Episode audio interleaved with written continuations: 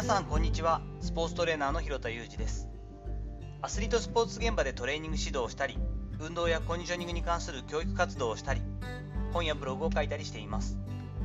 本日はオリンピック選手の成長サポートする家族への尊敬というお話をしていこうと思っています。コロナ禍もありなかなかちょっと盛り上がりとしてはまだ今一つだと思いますが2月4日から、え開催されるのが北京オリンピックですよね。東京オリンピックが開催されます。持ち越しになった東京オリンピックがもう去年されているのでなんかちょっと不思議な感じもしますが日本からは代表選手に関しては過去最多の124選手が選出されるということでもうすでに現地に入っていってますよね。その中に女子スノーボード代表として選ばれているのが小野光希さん高校3年生の選手なんですけれどもこの小野光希さんという選手がいますが実は我が家から徒歩 100m ぐらいのご近所に住んでいて彼女が3歳の頃から知っているんですよね。この15年ほどの間ご近所の一人としてですね成長の歩みを見てこれてああ大きくなったなだったりとかこういつも挨拶元気にしてくれて学校に行く様子とかもずっと見ていたんですけれども3歳の当時ですねもう15年以上前ですがその当時からすでにスノーボードを始めていました。ぱ改めて思うのが家族の支えがあってこその、まあ、オリンピックであったりアスリートのその競技人生っていうのは続けられるんだなというのを改めて感じたりしています。何しろ埼玉県に私たちは住んでいるので雪が全くないところですよね。3歳からもちろんた多分お父さんが秋田出身か何かでウィンタースポーツに親しんできている文化があったと思うんですけれどもとはいえですね毎回毎回東北の方に行くわけにはもちろんいかないわけで練習となるとですね毎週神奈川県の溝の口にあった室内ゲレンデ。これねなんか2020年の3月になんと閉館を20年ぐらいの歴史の中で閉館してしまったようなんですが当時はそこの溝の口の室内ゲレンデに美月ちゃんはせっせと通っていました。当然1人では行けるような距離じゃないのでお母さんだったりお父さんが交代で車で送り続けていたわけですよね。スノーボードってやっぱ荷物も結構ありますからね。そして海外遠征の際には大きなそのスノーボードの持ち込みにもやっぱり規制があったり当時はまだまだ学生で今はスポンサードというかですね、えっと、所属先がちゃんとついているのでその辺も考慮してやってくれるようになったみたいなんですけれども最初の頃っていうのは、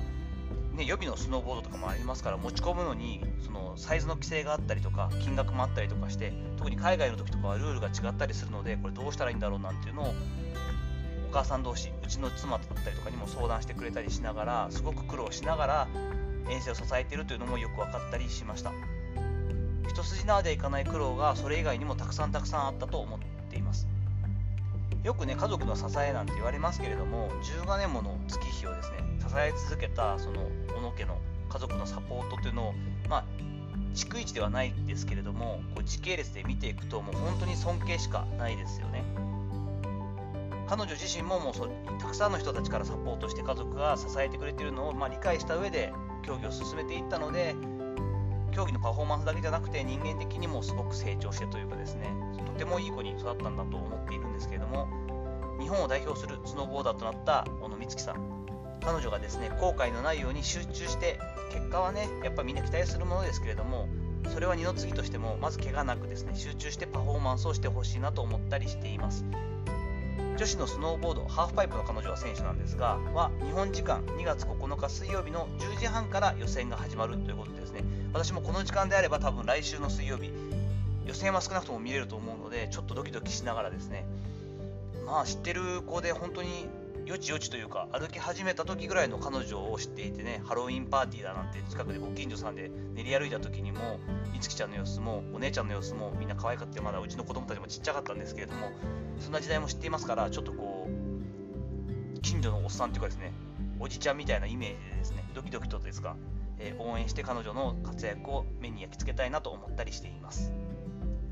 さていかがだったでしょうか。本日は、えー簡単に言ったら知り合いがねオリンピック出るから緊張してて応援してるよと。家族ってすごいよねという話なんですけれどもオリンピック選手の成長サポートする家族への尊敬というタイトルでお話をさせていただきました。